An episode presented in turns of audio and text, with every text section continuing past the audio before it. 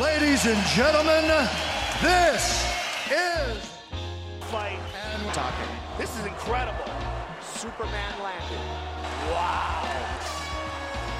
Here we go. Vážení přátelé, vítejte u dalšího dílu Fight and Talk. Dnes bohužel bez Tomáše Kvapila, jenom se mnou. A našimi hosty jsou inženýr, bakalář Lukáš Roubík a Miloslav Šindelář. Ahoj. Ahoj.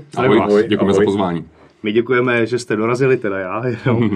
Na vašich stránkách se píše, že, cituju, vaší hlavní vizí je vzdělávání ve výživě na základě vědecky podložených informací, a to moderní, srozumitelnou a zábavnou formou. Co to znamená? My, když jsme vlastně začali společně pracovat někdy třeba před těmi 4-5 lety, tak my jsme byli hrozně v té době naštvaní z toho, že to byla ta doba, kdy se prostě každý měsíc v médiích, prostě na internetu, na sociálních sítích se prostě objevovaly převratné, prostě zázrační prostě diety, které pronikaly nejen do hubnutí, do zdraví výživy, ale i třeba do sportovní výživy. Takže byla to ta doba, kdy najednou všichni začali každý měsíc blbnout s něčím jiným. Objevily se třeba low carb diety, ketogenní diety a najednou prostě se tvrdilo, že to je vlastně to nejlepší, to jediný správný pro všechny, pro sportovce, pro tlustý lidi a podobně. Měsíc na to se objevil zase nějaká moda prostě třeba přerušovaného hladovění podobně. Další měsíc se objevila prostě vlna bezlepkových diet, kdy skutečně před 4 lety touhle dobou byl prostě skoro sprostý slovo říct, že člověk konzumuje pečivo, protože jako se říkalo samozřejmě jakoby, když jíte ten lepek, ježišno, to je tak strašně nezdravý, to vám do měsíce vám z toho upadnou nohy, prostě umřete. A my jsme říkali, hele, tohle prostě nejde. A vlastně jsme se spojili dohromady proto, že jsme říkali, že jsem vlastně přišel s ideou, že bych to tím chtěl bojovat informacema. To znamená, vzít současný vědecký poznání v těch jednotlivých oblastech, to znamená třeba, jak je to s konzumací lepků u zdravých lidí a u sportovců na základě prostě současných vědeckých důkazů, které k tomu jsou. Takže my jsme vlastně začali tu spolupráci spolu dělat, napsali jsme tu knihu, kde vlastně dohromady v té knize Moderní výživa je přes 500 odkazů na vědecké studie, na literární zdroje a vlastně ty jednotlivý téma po tématu jsme prostě tímhle způsobem zpracovali a jsme rádi, že to dopadlo na úrodnou půdu. Vlastně ta kniha se stala naštěstí jako bestsellerem, že se prodalo přes 10 000 kusů a vlastně na základě reakcí těch lidí jsme se rozhodli právě v té spolupráci spolu pokračovat. Založili jsme takhle institut a soustředíme se na ty vzdělávací akce. To znamená, že děláme fakt od jako základních a středních škol pro žáky, po univerzity, po soukromé firmy, po prostě naše celodenní kurzy vzdělávací akce.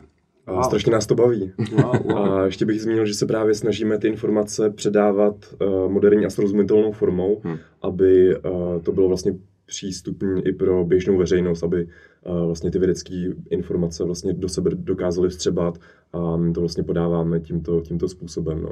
Wow, paráda. Tak to jste zarobili teda docela. 10 000 výtisků. Paráda. Prodává se to ještě pořád? Tak jasně, pořád. Já jsem koukal, že i máte nějaký e-book, teď celkem čerstvě. Tam jde o co? Jo, to je vlastně podobný problém, že podobně jak v těch tématech ve výživě, tak i v té suplementaci je vlastně ten stejný informační chaos, protože těch různých suplementů pro sportovce je prostě každý rok čím dál tím víc a vlastně pak, když člověk třeba i začíná s tímhle s tím sportem nebo začíná vůbec se cvičením, začíná dělat jakýkoliv sport, tak je problém, že vlastně se ze všech stran na něj prostě hrnou reklamy, že všechny tyhle ty suplementy prostě byste měli užívat. A ono zase potřeba si uvědomit, že jsou suplementy, jejichž třeba řekněme účinky na pozitivní ovlivnění sportovního výkonu jsou prostě třeba jasně prokazatelný a je k tomu spoustu důkazů. No a pak jsou jakoby suplementy třeba, kde ty důkazy váznou a kde třeba ta účinnost je velmi jako diskutabilní. Takže vlastně ten e-book bude podobným stylem, že my vlastně rozebíráme suplement po suplementu a ukazujeme, jaký prostě současný vědecký poznání k tomu je a samozřejmě zase znova jakoby srozumitelnou formou, že to je jakoby prostě psaný tak, aby člověk, když je prostě laik, zajímá se o to, tak aby si to prostě přečetl a aby si v tom udělal pořádek díky tomu. Okay, super. A strávili jsme teďka zhruba 1,5 roku práce právě na tom e-booku, který bude fakt jako hodně do hloubky a rozebírá právě ty nejvíce efektivní suplementy. Tohle vás baví, jako tohle, co děláte, jako zaměřit se na ty vědecké studie a vytáhnout z toho ty informace. Jo, já si v podstatě jako každý večer před spaním prostě místo toho, abych hrál na PlayStationu nebo abych koukal na Netflix, tak prostě čtu vědecký studie, no. Samozřejmě PlayStation taky občas mám rád. A... taky. No, ale on tady je asi důležitý i faktor ten, že my s Mílou jsme vlastně sami sportovci, že on je totiž rozdíl, když někdo je, řekněme, jako nějak, nechci říct hanlivě, ale prostě jako vědátor a bez toho, aniž by měl ten kontakt s tou praxí, tak prostě jako šermuje nějakýma vědeckýma studiema, ale my prostě každý z nás máme 15 let praxe, tím, že se v tom prostě pohybujeme, tím, že máme i to vzdělání, tak jako by se snažíme tu jako teorii, ty důkazy propojovat s tou praxí. Já jsem vlastně třeba i dlouhý roky byl by výkonným výboru Českého svazu kulturistiky, pracoval jsem vlastně s mládeží už nějakých 11 let, takže vždycky jsem se snažil jakoby ty informace nějakým způsobem, které jsou použitelné, tak prostě převést do té praxe. No. Takže není to jenom o těch vědeckých studiích, tak, ale tak. Je tam samozřejmě nějaká ta osobní zkušenost a podobně. Jasně, super. Já bych ten podcast rozdělil na dvě části, jakou tu sportovní a všeobecnou.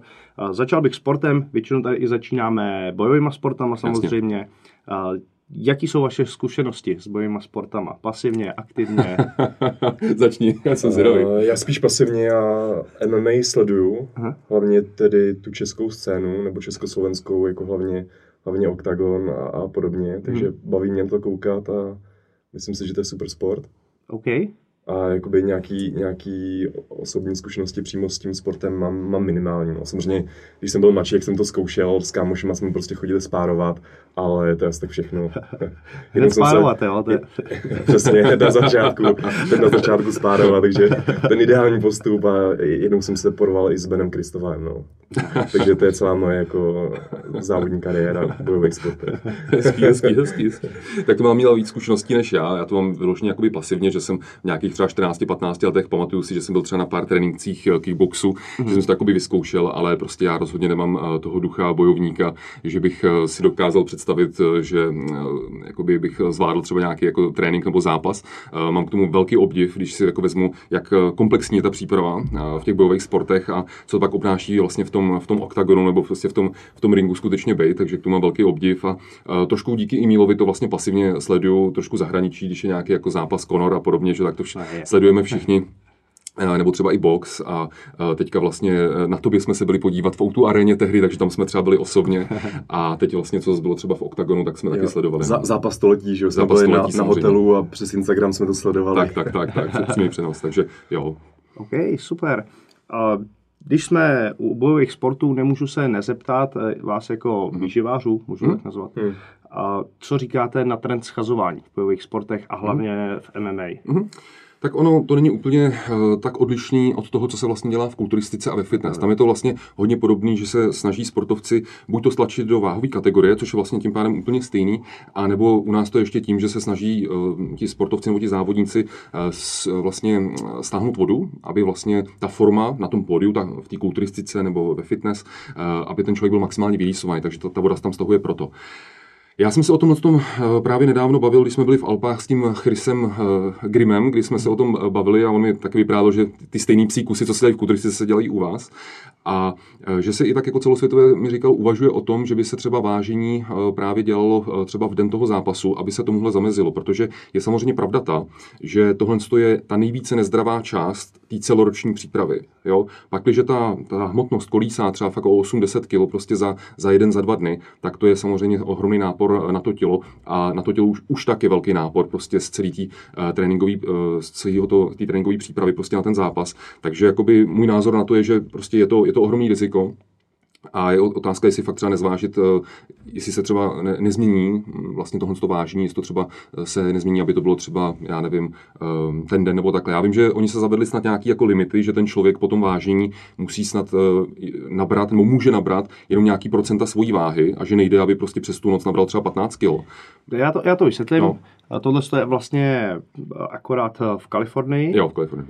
Kde můžou nabrat maximálně 10%, ale neznamená to, že když naberou víc, že je nepustí do zápasu. Jedině tak ty zápasníci, kteří nabírají víc, nebudou prostě zápasit v Kalifornii. Oni dostanou varování, ta komise jim zakáže, aby v této váze nastupovali dál v Kalifornii, ale jako někde jinde už můžou. Regulace vlastně té Váhy má akorát One FC, která hlídá i míru dehydratace, to znamená, že když ty zápasníci týden předtím přilítnou, tak chodí na výsledky moči a podle toho, jak na tom jsou, tak jim buď dají, že se musí dopít, nebo je přirazejí do vyšší váhové kategorie. Jo. Vlastně jediná páka, aby se něco změnilo, tak může zavést UFC. Zavedlo to celkem velká organizace One FCčko, ale nic se jako nezměnilo. Na takže tom podle UFC to potom přebírají ty ostatní organizace. Přesně tak. Ale UFC zavedlo to, že vlastně to vážení už není 24 hodin, ale 36 hodin před zápasem. A je to s ohledem na tu tekutinu v mozku, která vlastně chrání mozek před úderama. Jo. To znamená, že kdyby přišlo vážení v den zápasu, tak si myslím, že to riziko jako bude ještě daleko větší. Pokaždý se někdo bude snažit jako tu váhu tam... I za cenu, že to sníží ten sportovní výkon v tom zápase. Prostě. Určitě. To jsem zrovna chtěl jako poznamenat, že my si vlastně musíme uvědomit, že bychom měli vždycky jako bilancovat mezi tou ztrátou hmotnosti a tím snížením toho sportovního výkonu, protože samozřejmě, když jsem dehydratovaný, když jsem bez glykogenových zásob, tak nemůžu podat ten optimální výkon. A já jsem se díval teďka před tím rozhovorem na nějaké vědecké studie a ty obecně doporučují, aby ten úbytek hmotnosti krátkodobý před tím vážením nebyl vyšší jak 5 až 8% tělesní hmotnosti. Takže třeba pro toho 100-kilového fightera to odpovídá těm 5 až 8 kg, co zhubne vlastně krátkodobě na to vážení. A on si může dovolit vyšší ten váhový úbytek, když tam právě delší rozestup mezi tím vážením a tím fightem, aby potom dokázal doplnit zpátky ten glykogen a zpátky tu vodu. Zajímavý, ten Chris, právě jsme se o tom bavili, a beru, že on má jako zkušenosti se zápasem, já samozřejmě ne, tak on právě říkal, že tam by bylo to jakoby, ta ochrana těch právě zápasníků v tom, že když by to bylo jakoby v den toho zápasu, že právě jako ne tolik zápasníků by právě riskovalo snížení té sportovní výkonnosti a že by i stejně vědělo, že za třeba těch 5-6 hodin stejně jakoby toho tolik jako nedoplní a ta váha tolik nezroste, ale určitě to jsou jakoby dva přístupy, jak to jako řešit. No. Já jsem tohle třeba zažil na amatérských ligách, kdy kluci se odvážejí dopoledne a odpoledne zápasej, mají třeba vážení do 10 a začíná to třeba od 2, od 3 hodin a ty borci tam přijeli jako vysátí. Stejně tam jsou, jo. No tak v tom případě to asi je rozumnější tohle těch 3-6 hodin. A co vlastně takovýhle schazování, jak jsme to nakousli, udělá s tím glykogenem a jak ovlivní sportovní výkon? Tak samozřejmě, když vlastně hubnu před tím vážením, tak dojde k depleci těch glykogenových zásob a ten glykogen jako zdroj energie je velmi důležitý právě v těch... Pojďme to ještě rozebrat, co je vlastně glykogen, k čemu nám slouží. Jo. Tak zásoby glykogenu máme asi 500 gramů, hlavně v našich játrech a svalové tkáni. A ten glykogen je v podstatě zásobní forma sacharidů. Takže vlastně sacharidy se v našem těle ukládají ve formě toho glykogenu a my potom při té fyzické činnosti dokážeme z těchto glykogenových zásob vlastně čerpat. On je to krátkodobý zdroj energie, takže vydrží zhruba hodinu, 2 toho intenzivního výkonu. Takže to by byl vlastně glykogen a důležité ještě zmínit, že vlastně glykogen v našem těle váže vodu a proto vlastně my, když vyčerpáme ty glykogenové zásoby v těle, tak poklesne i naše tělesná voda, protože 1 gram glykogenu váže 3 gramy vody. Takže proto se vlastně využívá tahle deplece těch glykogenových zásob. A můžu to udělat tím, že buď provádím nějaký intenzivní trénink před tím vážením, a nebo prostě omezím sacharidy ve stravě, anebo vlastně kombinace těchto dvou metod. My většinou jako ještě se odvodňujeme tím jako saunou. Jo.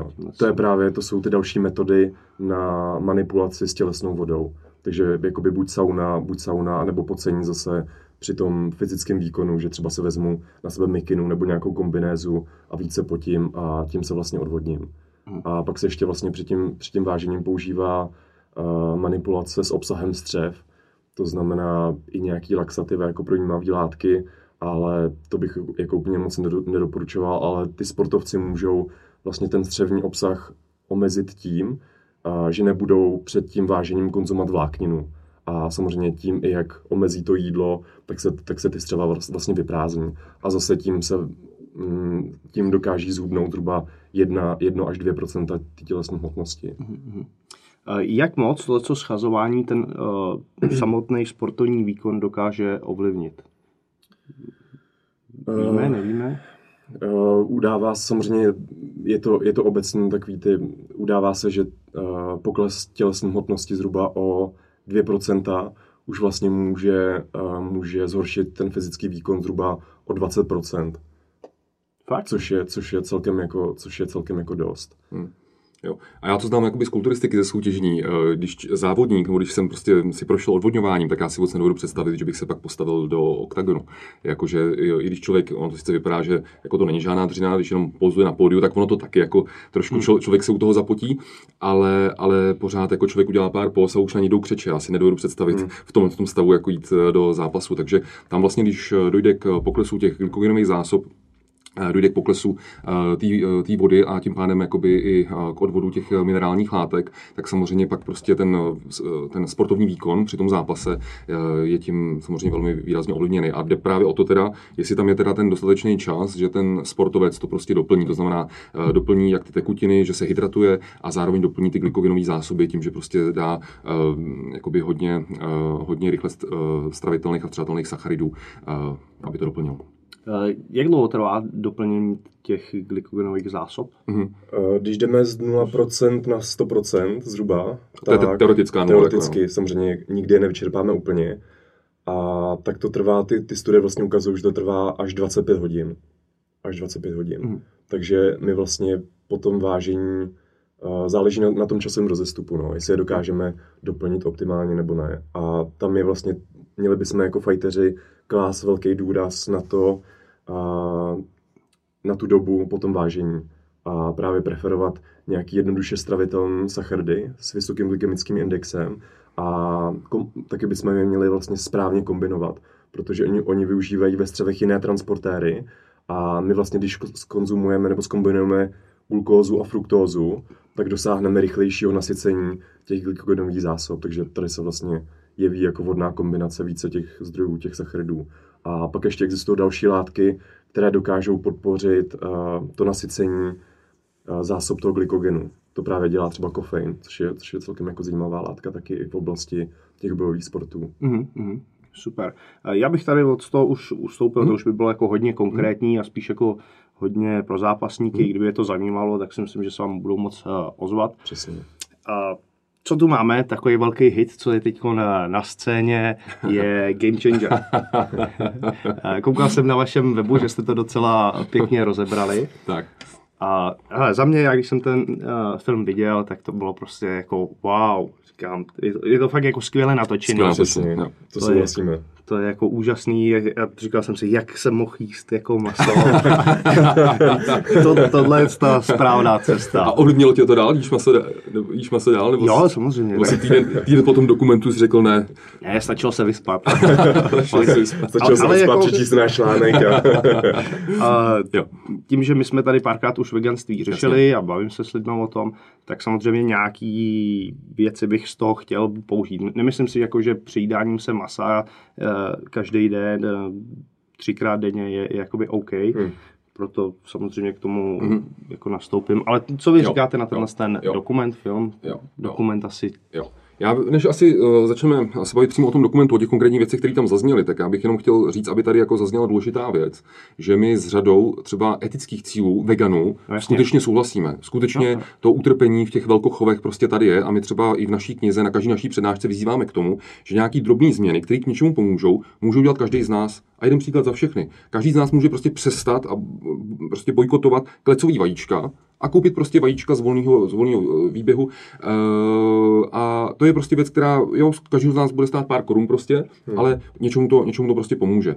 Nicméně, a zároveň ještě bych chtěl říct jednu věc, je pravda ta, že my jsme vlastně první generace lidí za celou historii lidstva, která konzumuje maso každý den. Jo? Vemte si, že ještě vlastně v době našich dědečků a babiček na vesnicích, tak maso se konzumovalo zpravidla dvakrát týdně při nějakým nedělním obědu a jinak se využívaly jiný zdroje prostě bílkovin, které třeba na té vesnici, na tom statku byly prostě vajíčka a samozřejmě rostlinní zdroje bílkovin, mléční výrobky, mlíko a podobně. Takže jakoby z tohle hlediska my s řadou těch cílů veganů jakoby souhlasíme. A s čím ale jakoby velmi výrazně nesouhlasíme a co jako v našich článcích vysvětlujeme, když se používají pro propagaci veganství lži, manipulace, dezinformace. A bohužel tohodle vlastně ten dokument je naprosto prostě plnej. Mm-hmm. Tam prostě se strašným způsobem, a my to teďka můžeme jako ty jednotlivý bloky v tom filmu jakoby rozebrat, tam se prostě strašně jako manipuluje s těma faktama. A já bych ještě chtěl říct takovou jednu častou věc, když právě to vyzní do dokumentu. Ty známí sportovci, někteří na tom jsou, no tak to je prostě úžasný, to mění hru. Ale my si prosím vás musíme uvědomit jednu hrozně důležitou věc.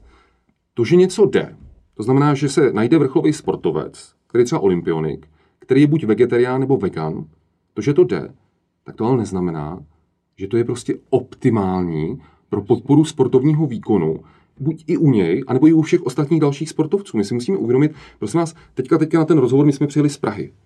Z Prahy do Hradce Králové jde dojít pěšky.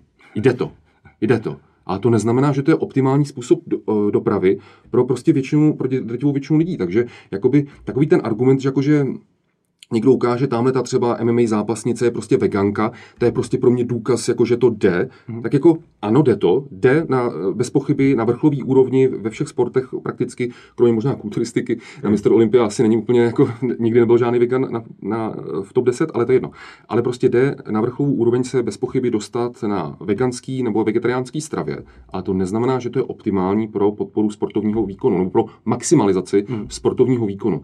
A to, že to nějakému člověku sedí, tak automaticky neznamená, že to bude stejně dobře sedět i tobě, protože my se prostě mezi sebou líšíme v tom, jak jsme prostě geneticky nastavení, jak máme nastavený náš prostě metabolismus a je to prostě také dávat za příklad, je to jako trošku taková jakoby manipulace. A teďka, když se podíváme konkrétně už vlastně na ty věci, které v tom dokumentu zazněly, tak já nevím, můžeš třeba začít s tím Conorem, s tím Strongmanem a takhle mě to řekni ty, já pak řeknu další věci. Jo, to bylo právě vtipný, že oni tam dávali příklad toho, kdy vlastně Conor prohrál ten první zápas nad Nathanem Diazem, a dávali právě vliv konzumace masa, tak dávali mu v podstatě za vinu, že ten Conor prohrál, nebo aspoň nepřímo to tam takhle vyznělo. Ale když se pak podíváme... Tam vlastně říkal, že jedl dvakrát denně stejky, přímo tam vzali ty záběry z tiskovek. A že z toho unavený a takhle. Když to Nate byl prostě na rostlinné stravě a vyhrál. Ale když se pak podíváme na tu odvetu, tak tam ho Conor porazil, že jo? A my bychom mohli říct to stejný, že vlastně Conor ho porazil, protože jí prostě stejky k obědu a k večeři. Takže je to celkem vtipný a tohle je jakoby důkaz anekdotou, jakože... To je prostě jeden případ, ale ten nedokazuje, že by to takhle bylo ideální pro všechny, který vlastně zmiňoval Lukáš. No.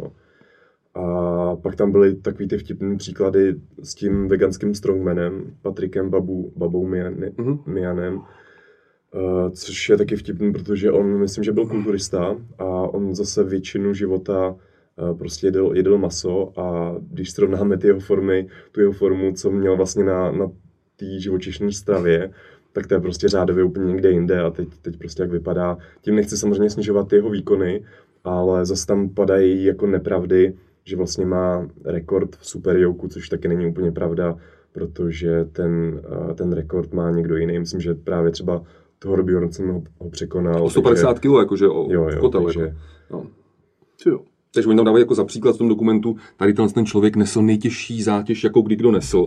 Přitom to vůbec není jakoby v době natočení toho dokumentu pravda, protože už o rok později nesl Thorbjörnsen o 155 kg, mám pocit, jakoby na zádech víc. Jo. A jsou dokonce i důkazy, že z přelomu minulého ještě století, prostě z konce 19. století, začátku 20. století, Louis Cyr a další, tak to jsou sportovci ještě před jako érou vůbec jako dopingu ve sportu, který vlastně nesli na zádech ještě víc. A tady se dostáváme právě k tomu, co říkal Míla, že problém je ten, že jednak v tom dokumentu, to, že oni tvrdí třeba o nějakých sportovcích, že jsou prostě plant-based, nebo predominantly plant-based, tak to neznamená, že jsou vegetariáni nebo vegani.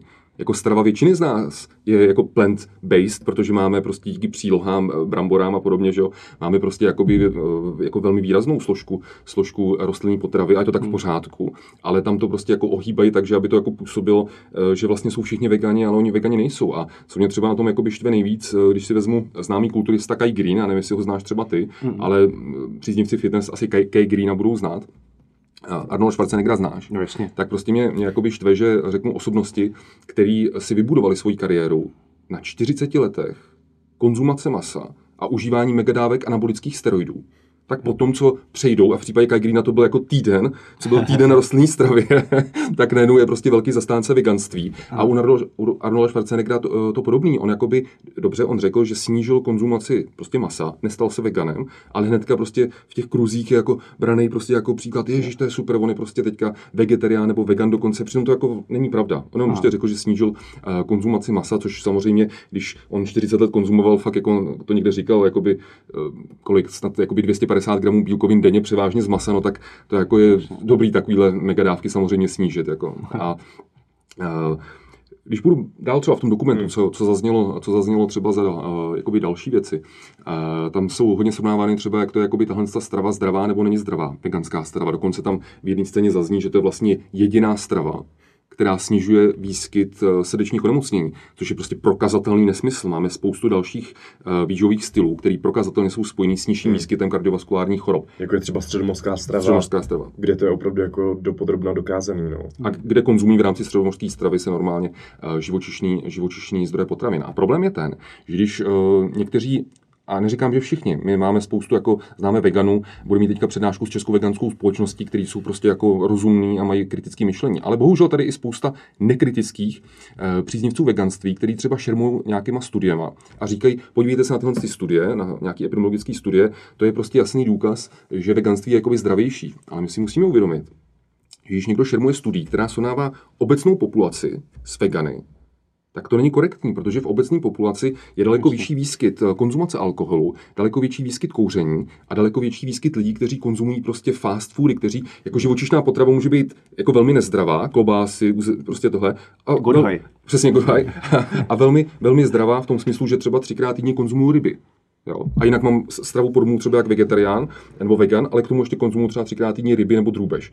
A stejně tak prostě je to stejně, jak bychom v veganské stravě řekli, že typicky vegan prostě konzumuje chipsy, jo, a to je veganská strava, to je přece nesmysl. Jo. Takže skutečně ty studie, které tohle srovnaly, to znamená, že porovnávali skupinu lidí na smíšené stravě, kteří jsou ale nekuřáci a konzumují alkohol jenom umírněně a mají pravidelné pohybové aktivity, a vegany, kteří zpravidla daleko je tam nižší výskyt kuřáků a konzumentů alkoholu v běžné populaci. Tak tyhle ty velké studie zkrátka a dobře nezaznamenaly nějaký žádný jakoby signifikantní prostě rozdíl a naopak spíš to poukazuje, že v některých případech to naopak může být to veganství právě horší, tím, že těm lidem samozřejmě můžou chybět nějaký látky, takže ono jakoby je potřeba si uvědomit, že vyvážená smíšená strava a vyvážená prostě veganská strava prostě se nedá o jednom nebo o druhém říct, že by to bylo nějak výrazně zdravější a že by díky jedné nebo druhé stravě by se dožili o 15 let díl. Ale prostě tu vegetariánskou nebo veganskou stravu je daleko těžší vyvážit, než tu smíšenou stravu. Jo? O tom to je. A teď my se prostě musíme jakoby, prostě jenom jako uvědomit, o co nám jde, jestli nám jde o maximalizaci sportovního výkonu, jestli nám jde prostě o zdravou výživu, jestli prostě kvůli nějakým, řekněme, etickým důvodům nebo duchovním důvodům se pro třeba vegetariánskou nebo veganskou stravu rozhodnou a pak se samozřejmě snažit to nějak jako si vhodně prostě jako nastavit. No, ale problém je ten, že v tom dokumentu zaznívají fakt jako přesně věci, které jsou prostě strašně manipulativní. Já třeba řeknu ten příklad s těma skumavkama. Kdy právě to byl ten moment, kdy ten známý kulturista Kai Greene, který má několik milionů lidí na Instagramu sledujících a který to hnedka sdílel prostě s textem what the fuck, this document is insane prostě a přechází na veganskou stravu. Za 7 dní, možná ani ne, měl svůj e-book o veganské stravě prostě. Ten kulturista, který 40 let konzumoval maso, tak měl e-book za týden, který údajně napsal sám. Aha. A za další, já nevím, pár dní vyzýval právě strongmana Thorbjörnsna, Mountain, aby taky přestoupil na veganskou stravu. No. A pak asi měsíc na to dělal reklamy na maso. No. Takže celoživot na hovězí maso do konce života. Takže ono jako s těma lidma prostě je problém, že člověk si musí uvědomit, že řada influencerů za sebou má prostě, nebo u řady influencerů je velká ta motivace prostě peníze. To znamená, že oni budou prostě propagovat to, co zrovna prostě je in, ať už kvůli prostě penězům, že zatím jsou nějaký firmy, a nebo kvůli kvůli tomu, že se třeba chtějí na té vlně svíst. Jak před pár lety prostě to byly ty, že ty známí sportovci jako Novak Djokovic prostě se vezli na té vlně bezlepkový výživy, které teďka se zase všichni vezou na té vlně veganství, i když řada z nich to prostě třeba upřímně vůbec nemyslí. Nějaká etika a nějaká třeba situace s zvířaty je ukradená, ale jde jim o to, že to je prostě in, tak prostě budou teďka dělat, že jsou taky teďka hrozní podpůrci té veganské stravy. Nicméně, jo, a ještě jenom řeknu, to je právě ten problém, že vlastně řada těch lidí, je to i v tom našem článku jméno po jméno, vyjmenovaný, řada těch lidí, kteří produkovali ten dokument veganský, tak oni mají ohromný střet zájmu. Hlavní producent James Cameron, tak ten má zhruba 140 milionových v dolarech. Střet zájmu. On prostě je, kromě toho, že producent tohohle dokumentu, tak on zároveň je vlastníkem nebo spoluvlastníkem mnoha společností, které produkují třeba veganský proteiny. Jo? Takže to je taky potřeba si uvědomit, že jako je něco, pravděpodobně něco zatím. Ale abych se vrátil zpět k těm zkumavkám. V tom dokumentu prostě zazní taková informace, že člověk prostě po konzumaci té rostlinné stravy má krásně čirou plazmu a po konzumaci té živočišní potravy má prostě tu plazmu zakalenou. No jasně, prostě zasliněnou. Přesně, jako no, člověk, když si tohle si řekl, tak si řekne, ty ono, tak to už tady dlouho nebudu, to je jasný, to musíme, hned musím jít na rostlinnou stravu. Jenže my si musíme pro Boha uvědomit, že tohle je prostě přirozená reakce, když přijmu nějaký tuk, který je rostlinného, živočišního původu. Takhle se vám zabarví krevní plazma už ve chvíli, kdy si poprvé jako dítě cucnete mateřského mlíka. Jo? Vemte si, že když jdete na odběr krve, tak na odběru krve vás varují vlastně před tím, že ten den před tím odběrem krve, nebo když jdete darovat krev, tak den před tím odběrem vy nesmíte konzumovat tuky, a je to tam vyjmenovaný uzeniny a podobně, tuční masa a dál, ale jsou tam i vyjmenovaný prostě oříšky. Prostě takže ono jakoby v úvozovkách to stejné množství tuku vám tu krevní plazmu zabarví stejně. Protože prostě do té plazmy se dostanou triacylglyceroly, které ohybají světlo, to je prostě jedno, ale je to prostě jakoby fyziologická reakce, která ale kvůli tomu odběru je špatná, protože pak vlastně kvůli těm přístrojům, kvůli těm analyzátorům, prostě tím, že to ohýbá to světlo, tak to je špatně, ale tady jediný rozdíl je ten, že dobře, že to je třeba ten tuk jako z oříšků, nebo tuk třeba se samotného masa, tak se třeba může lišit ta rychlost, s jakou se to jakoby vstřebá, ale prostě stejné množství tuku z rostlinného, z živočišního zdroje prostě tu plazmu zabarví úplně stejně, takže tam prostě v tom testu musela být nějaká manipulace. Buď že to množství tuku nebylo srovnané z toho burrita a z toho masa, nebo že právě tím, že v tom burritu bylo jako víc zeleniny, takže ten tuk se jako uvolňoval pomaleji, takže ten nárůst nebyl jako tak rychlej v době, kdy to měřili. A něco z toho muselo nastat, protože jako nejde, abych si dal prostě hrst oříšků a stejný ekvivalent prostě tuku v mase a po těch oříškách ta plazma se nezabarvila, protože prostě i z těch oříšků se mi ty tuky fyziologicky uvolní do krve. A tam bylo ještě avokádo toho rostlinného bulíta. A ono se opravdu ukazuje, že to avokádo má nějaký určitý ochranný vliv před zvýšením hladiny těch triacylglycerolů vlastně v krvi, v té plazmě. Takže tady je možné jako další vysvětlení. Takže určitě, když jíte maso, tak ho kombinujte prostě s nějakýma rostlinnýma zdrojema, který prostě to vyváží. Že jste si dali docela práci, koukám. Jo, my jsme to vlastně velmi dopodrobná, protože my jsme se o tom dokumentu dozvěděli už vlastně v létě, ještě než vyšel. A to bylo vlastně z toho traileru, tam byla totiž ta vtipná scénka s těma gladiátorama. Oni tam argumentovali tím, že vlastně gladiátoři jakoby byli vegani. A dokonce oni tam citují jednu studii, ale jenom první část té studie, kdy skutečně ten výzkumník říká, ano, v tom starověku ty gladiátoři skutečně konzumovali, a zase oni nebyli vegani ani vegetariáni, ale predominantly plant-based. To znamená, jako většinu jejich potravy tvořila rostlinná strava. Ale to, že ten výzkumník přímo v té studii pak popisuje, že to je z nějakých z takových důvodů. Konkrétně u těch gladiátorů šlo o to, že u nich bylo žádoucí, aby měli větší vrstvu tuku, protože ta větší vrstva tuku je prostě mechanická ochrana před těmi řeznými poraněními. Takže prostě jakoby ten tuk zabrání tomu, aby se nějaká ta řezná rána dostala prostě na cévy, aby se dostala prostě na nervy. A když to jako hodně zjednoduším, tak ta romantická představa z filmu Gladiátor, že jako gladiátoři byli prostě jak dneska kulturisti, prostě namakaný a vylísovaný, tak jako samozřejmě část z nich možná, jo. Taková ta špička, ale prostě většina z nich asi byly opravdu jako oplácený, takže jakoby cílem toho, že oni konzumovali prostě nějaký jako snadno stravitelný škroby, bylo, aby přijmuli co nejvíc prostě kalorií ve snadno stravitelné formě, aby skutečně přibrali prostě na tuku. A ten výzkumník to tam říká, ale oni v tom dokumentu zmíní jenom tu první část studie, která říká, ano, gladiátoři konzumovali vysoké množství rostlinné potravy, ale už neřeknu tu druhou část studie, kde ten výzkumník vysvětluje, proč to tak dělali. Takže prostě tady bohužel v tom dokumentu se ty informace strašným způsobem prostě jakoby ohýbaly, ale souhlasím s tím, že je hrozně pěkně natočený. Když se na to podívá laik, tak si řekne, wow, ty, no, tak to fakt mění hru a měl bych se na to zamyslet. No. Ano, to jako funguje, protože teď vím, že už je jako několik měsíců, týdnů po vydání toho dokumentu a my se tady o tom vlastně bavíme a po tom dokumentu vyšlo spousta článků o Game Changers, o rostlinné stravě, takže ono to ten efekt prostě mělo.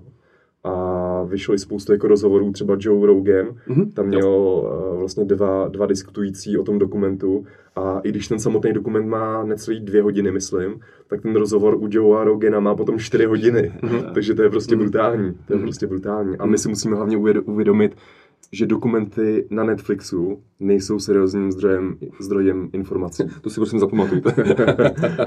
Já mám jako Netflix rád, ale nečerpám z něho prostě informace. No. Ale fakt to hrozně rozšířilo. My jsme včera večer měli přednášku v Domově mládeže a jedna z těch vychovatelek pak se nás na tohle téma šla ještě zeptat, že právě to řeší, já nevím, 60-letý tatínek. Jo, takže skutečně ten dokument se fakt jako rozšířil výrazně. Jo, super. Mě jako nejvíc samozřejmě z toho dokumentu zasáhla ta scéna s tím prutem tam. Kdy měřejí tu erekci. Jo, takhle. To bylo taky zajímavý, no, ale co to jako dokazuje, my si musíme uvědomit zase, byla to studie v úzovkách na třech lidech, která trvala jako 1 nebo 2 dny a to je jako, že někdo má delší erekci ve spaní, kdo prostě ve spánku potřebuje mít erekci, jako co to dokazuje, mohla to být prostě jen náhoda třeba. Tam u takového malého vzorku lidí, tam je velká šance právě zkreslení, takže já bych tady tomu právě nepřisuzoval nějaký efekt. Takže jako veganská strava z tebe neudělá tady postelovou mašinu. Nějakýho nadcance. Ne. Když jakoby nějaký látky v rostlinné stravě jsou benefitní, třeba i co se týče jako erekce, třeba právě nitráty, které zvyšují prokrvení. Ale zase neznamená to, že bychom se museli kvůli tomu vzdávat masa. Okay. Takže maso plus nitráty. Jo? Přesně, ze zeleniny. Takže ideální je kombinace veganské stravy a carnivore diet. No. A to jsi mě krásně nahrál. Chtěl bych tady probrat i carnivore diet, která je jakoby za mě přesným opakem veganství. Tak zase je to úplně jako ten opačný extrém, což my se s Lukášem snažíme bojovat proti těm extrémům. A vlastně carnivore diet je založena v podstatě na konzumaci masa a nějakých vlastně živočišných výrobků. Ale zase, jako jsem říkal, je to velký extrém a zelenina je taky důležitá, zelenina je skvělá. Takže nemá smysl u zdravých lidí vyřazovat prostě zeleninu ze stravy, pokud mi jako nevadí. Tímhle si já hodně argumentuju, když se bavím s někým o veganství. Bavíme se o veganství, tak říkám, OK, tak na druhé straně máš carnivore diet, dokážeš si představit jíst jako jenom maso celý den, to je prostě jako nesmysl, když se nad tím člověk zamyslí. Jo. Já i když jako mám rád maso, tak si to jako nedokážu představit. Prostě mám rád i zeleninu.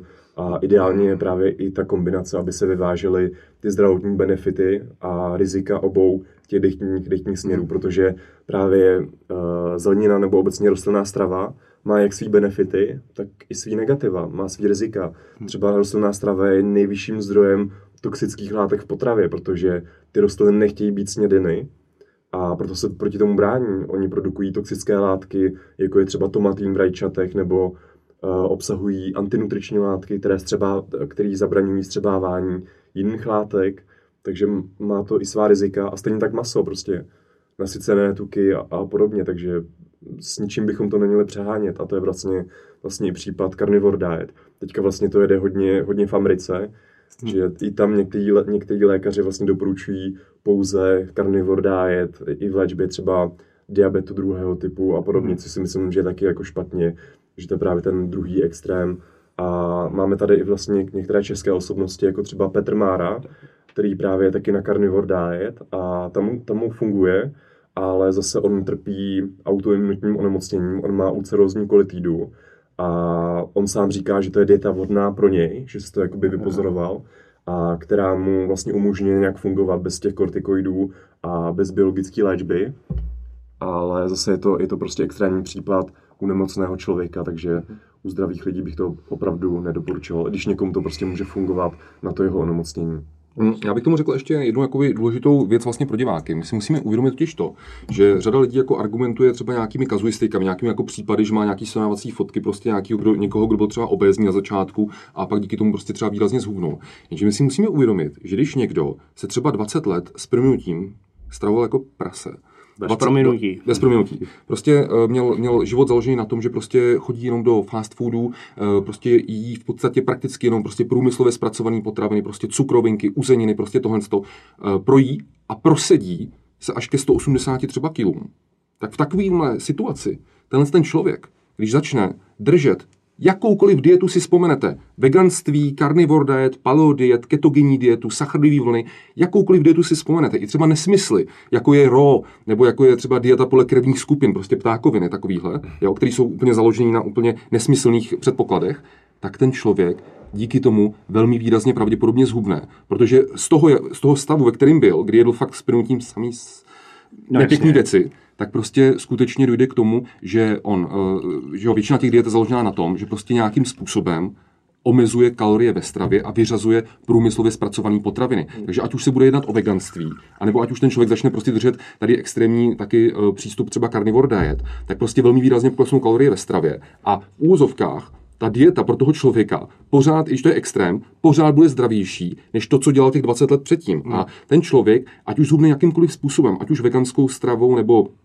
ketogenní dietou, tak už jenom to, že ten člověk zhubne třeba 40-60 kg, tak se mu zlepší všechny biochemické parametry, zlepší se mu glykemie, nalačnou, inzulinová senzitivita a podobně. Takže skutečně tam prostě nějaký ten efekt jakoby i na to zdraví bude. Ale to je prostě dieta, je vždycky jenom jako nějaký krátkodobý řešení. A pak, když my skutečně chceme být co nejdýl zdraví, prostě dožít se jako dlouhého nebo co nejdelšího života ve zdraví, tak my se musíme snažit o to, aby ta redukční dieta a pak jakoby ten následný výživový styl se prostě přetavil do nějakých dlouhodobě udržitelných návyků, který já budu moct dodržovat prostě celý život. Jak ve výživě, tak i v pohybových návicích, prostě na nějaký pohyb.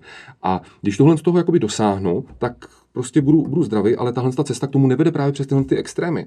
Já těm extrémům sice můžu krátkodobě zhubnout, ale pak stejně musím si nastavit nějaký vhodný návyky, protože když se začnu stravovat tak, jak předtím, tak prostě zase budu tam, kde jsem byl a za to přiberu zpátky. A navíc tyhle ty extrémy, nebo většina z nich, nejde držet dlouhodobě.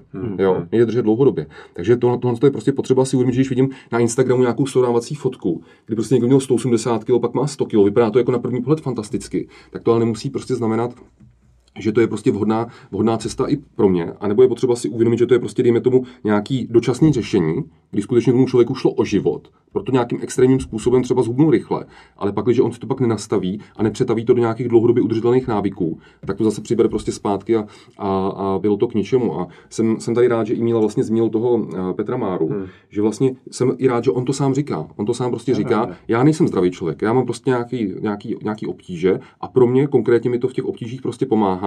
A neznamená to, že když mě to funguje, takže vy byste to měli držet taky. On je prostě v tomhle tom jakoby velmi rozumnej. A na druhou stranu zmiňuje i nějaká rizika, že má prostě vyšší cholesterol, což je zase negativní marker právě z hlediska kardiovaskulárních onemocnění a podobně, takže má to i svá rizika. OK.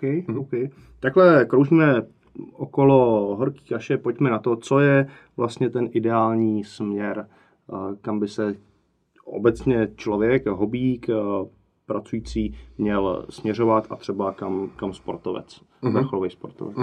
Jo, ono bohužel jako na tohle to není úplně jednoduchá otázka, protože pro každýho bude ta optimální výživa znamenat prostě něco jiného. My se mezi sebou fakt prostě jako lišíme tím genetickým nastavením a podobně, takže skutečně jakoby je potřeba si uvědomit, že prostě, když tohle třeba teďka posloucháte, já nevím, třeba v práci u kafíčka, tak prostě ten jídelníček přímo pro vás bude prostě jiný vhodnej než pro vašeho kolegu nebo kolegyni, která prostě sedí vedle vás. To je často problém, že třeba někde nějaká kolegyně v práci prostě díky nějaký dietě zhubne 20 kg. A je to všechny ostatní kolegyně v práci, ale to neznamená, že když to jedný fungovalo, že to bude fungovat i těm ostatním. Ale samozřejmě platí nějaké obecné principy, které platí pro všechny z nás prostě bez výjimky. Abychom byli zdraví, tak určitě je potřeba omezovat průmyslově zpracované potraviny. To znamená typu prostě fast foody, typu prostě různé cukrovinky, prostě uzeniny.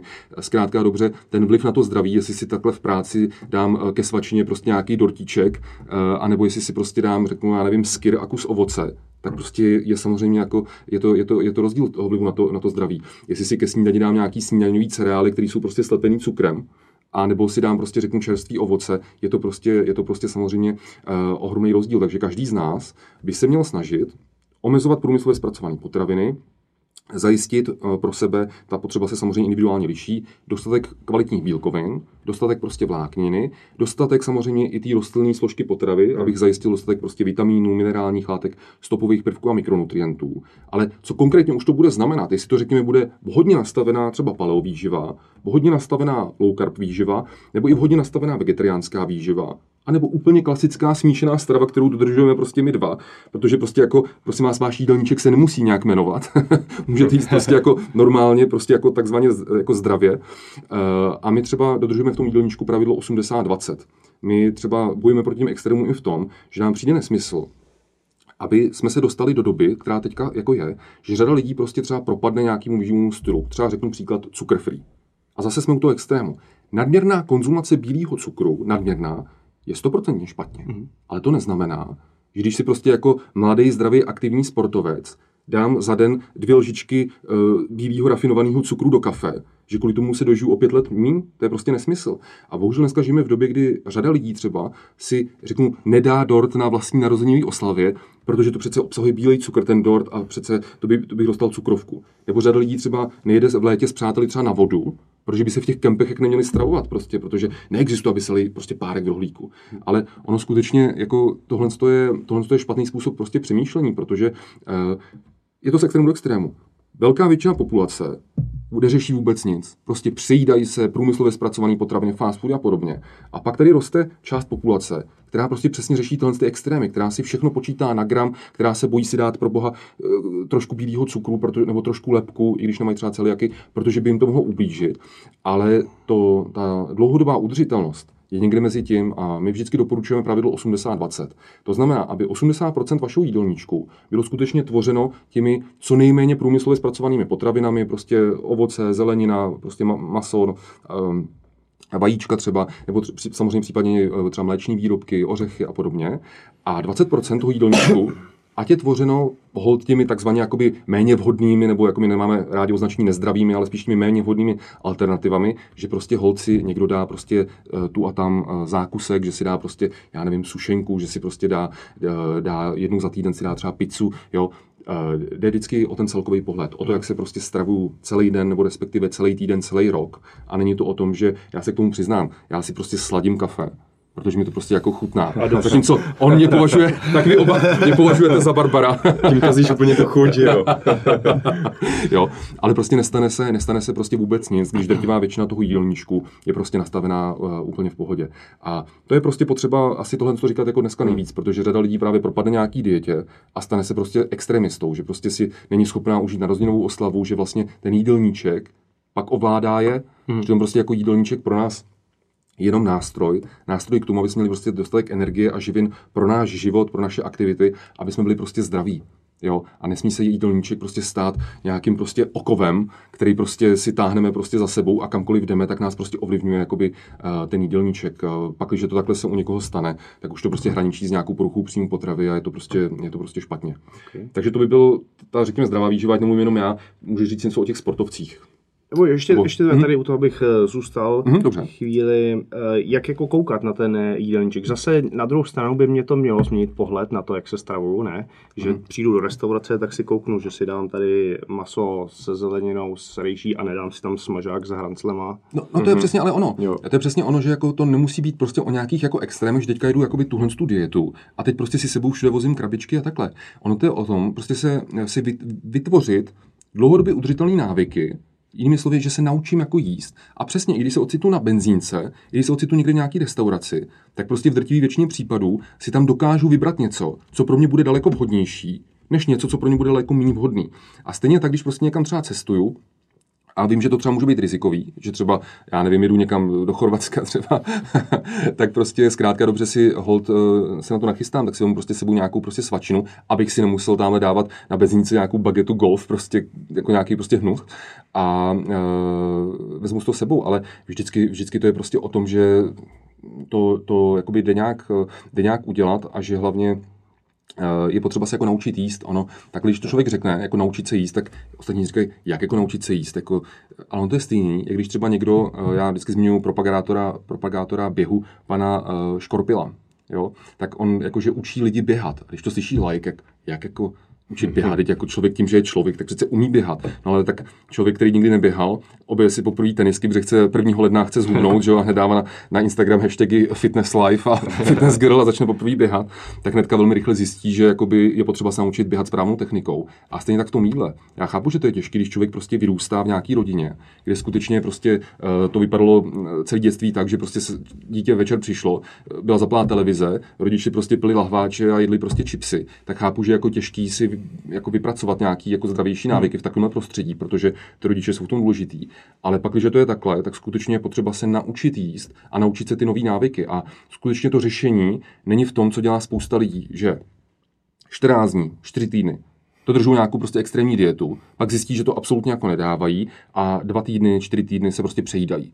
Pak si řeknu, nebylo to v tamtý dietě, zkusím nějakou jinou. Takže potom, co zkusili carnivore diet na 4 týdny, měsíc, pak zase se přejídali, tak příště zase zkusí třeba veganskou stravu. Zase to vydrží 4 týdny, 6 týdnů, třeba i něco zhubnou a pak zase prostě se začnou přejídat. A tím pádem oni postupně těmhle výkyvama se skutečně dopracují v průběhu času, že pak mají třeba obezitu 1., 2. stupně nebo i 3. prostě. A váží prostě během 10 let tohohle stylu 150 kg. Takže skutečně to řešení není v tom držet nějaký nárazový diety a myslet si, že nějaká jedna dieta je lepší než jiná. Ale skutečně si vypracovat ty návyky, které se budou mezi náma prostě lišit. Protože každý z nás prostě má jiný životní styl, má jiný tělesní složení, jinou genetiku a skutečně pro někoho může být vhodnější, řeknu například právě třeba palová výživa, low carb výživa, stejně jako smíšená strava, stejně jako vegetariánská strava. OK. A pro mě ještě tady z toho jenom vyplývá to, že to není jenom o tom se naučit jíst, ale naučit se i nakupovat. No to jo. Že prostě jenom vyměnit ty oddělení, kam jsem chodil předtím, tak to nasměřovat maličko jinam. S někým jsem tohle z toho jako řešil, že a co si tam mám koupit. Že jako nevědí, že jsou ztracený, že o tom musí jako ze začátku hodně přemýšlet, ale časem se to stane z toho takový automat, že... Ano. A podle mě jenom rychle, to je to stejné, jak třeba když se jako hádají lidi teďka dneska na internetu, jestli má smysl počítat kalorie nebo nemá smysl počítat kalorie. Proboha, pro nikoho nemá smysl počítat si kalorie celý život. Ale pro řadu lidí na začátku může být právě cenný si třeba první měsíc, 2 ty kalorie počítat, aby vůbec jako laik, který nikdy vůbec nic neví, co jsou ani sachary, co jsou bílkoviny, tak aby si vůbec udělal představu o tom, který jídla obsahují prostě kolik kalorií, protože řada třeba obézních lidí mají pardon. Mají třeba nějakou, pijou třeba slazený nápoje, třeba nějaký slazený matonky a takhle. A koukají na tu petláhev a říkají, ta petláhev je čirá, to je vlastně nějak jako voda. Ale to, že tam je prostě stejně energie pomalu, jak kdyby to byla Coca-Cola, tak to už jim prostě třeba nedojde. Nebo že třeba večer u televize si třeba jako řeknou, Hergo, tak nebudu jako mlsat, nedám si ten pitlík chipsů, dám si pitlík oříšku. No ale prostě pitlík oříšku na stejnou váhu má větší množství energie než pitlík chipsů, takže skutečně pro někoho může být vhodný se naučit právě nakupovat, naučit se třeba i jako odhadovat, kolik množství energie mají ty které potraviny a pak už to dělat automaticky.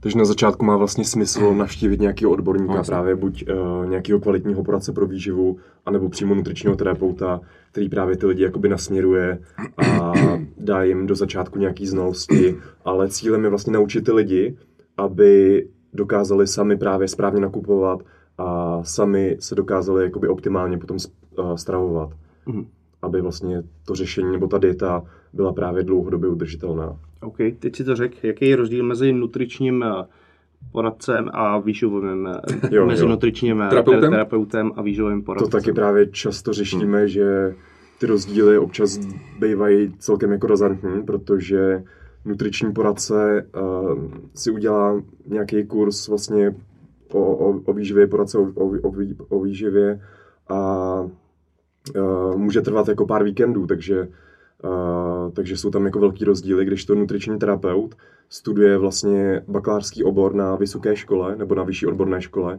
který trvá 3 roky respektive 5 let v případě toho magisterského studia nutričního specialisty, takže jako rozdíly tam můžou být, ale samozřejmě známe i velmi kvalitní poradce pro výživu, který se vlastně o ten obor zajímají a mohli bychom je prostě doporučit. A na druhé straně vlastně je dobrý si projít studiem té nutriční terapie, protože to ti dá vlastně do začátku takový ty obory, jako jsou anatomie, fyziologie. Ty zjistíš, jak to vlastně v tom těle chodí a můžeš vlastně řešit i ty nemocné lidi, což je vlastně velký problém, že často poradce pro výživu řeší i nemocné lidi, což by správně jako nemělo dělat, protože to není vlastně zdravotnický pracovník. A vlastně třeba lidé s obezitou jsou v podstatě jakoby nemocní. On ten rozdíl může být něco jako fyzioterapeut a masér. Určitě jsou i velmi kvalitní maséři, kteří prostě toho fakt umí hodně, mají dlouhotánskou praxi, ale prostě s nějakými věcmi prostě člověk nemůže jít za masérem, ale potřebuje fyzioterapeuta, který má prostě to bakalářské vzdělání, tak ten rozdíl je tady v podstatě stejný. Jak velký je problém v dnešní době na trhu s těma výživovými poradcema?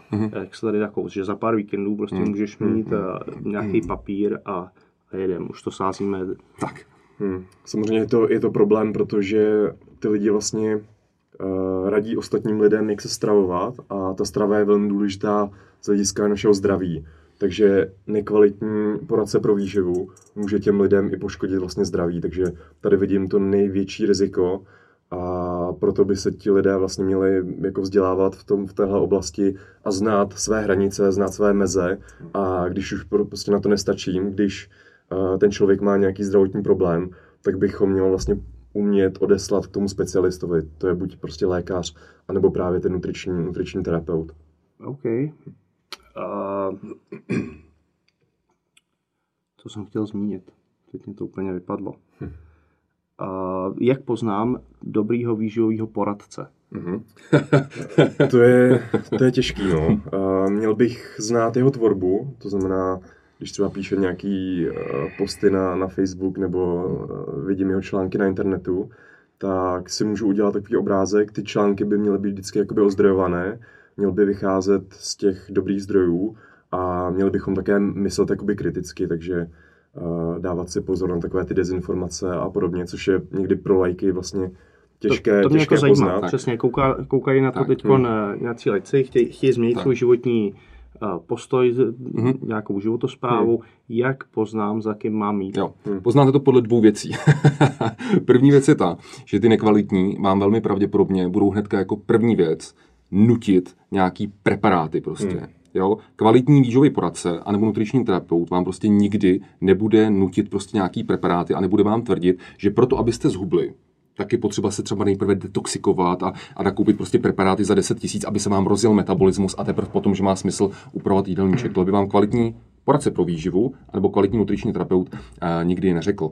A za druhý, jak poznáte ty nekvalitní, ty šarlatány, je to, že oni často jako příčinu právě ve všech vašich obtíží zmíní právě jednu věc, nějaký jeden faktor. To znamená, že buď třeba vám všem budou ordinovat prostě lepek, a třeba o tom lepku, i když nemáte celiaky, nemáte alergie na pšenici, tak vám budou tvrdit, že to je příčina všech vašich obtíží. Nebo to budou tvrdit o bílém cukru, nebo to budou tvrdit prostě o sacharidech, že byste všichni měli být prostě na ketogenní dietě a nebo na low carb. Takže skutečně často poznáte ty šarlatány, že prostě jako příčinu všech vašich obtíží prostě označují jeden faktor a k tomu vám ještě chtějí hned nacpat nějakou kůru nějakých prostě suplementů třeba za 10 000 a hnedka do začátku, což je prostě jako nesmysl. A stejně jak říká Míla, ty kvalitní poznáte podle toho, že když dávají právě nějaký posty na Facebook, tak vás přesně nenutí do nákupu nějakých věcí a zároveň poznáte to i podle těch postů, že to prostě není nic jako přesně ty extrémy, jako že nejedou na každý módní vlně nějakého nového výživového stylu, který se objeví, tak hned to nebudou propagovat všem.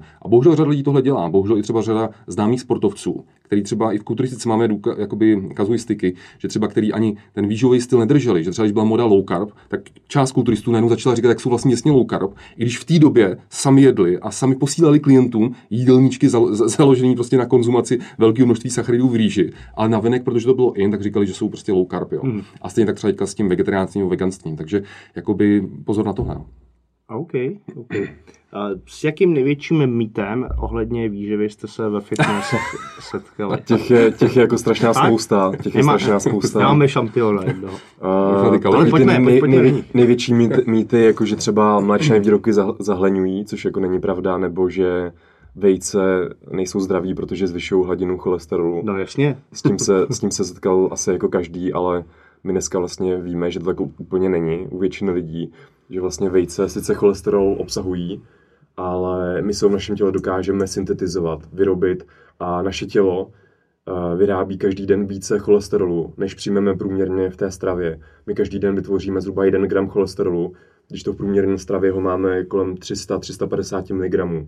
Takže a když vlastně ve stravě přijmeme více toho cholesterolu, tak naše tělo omezí produkci toho vlastního cholesterolu. Takže tady z toho důvodu to vlastně není problém a třeba konkrétně ty vejce patří mezi zdravé potraviny. A taky ten další mýtus s těmi mléčnými výrobky, což je celkem vtipný, že vlastně zahleňují, nebo že mléko zahleňuje. A my jsme vlastně při psaní naší knihy pátrali po tom, jak tohle vlastně vzniklo a tenhle mýtus se předává už po stovky let z generace na generaci.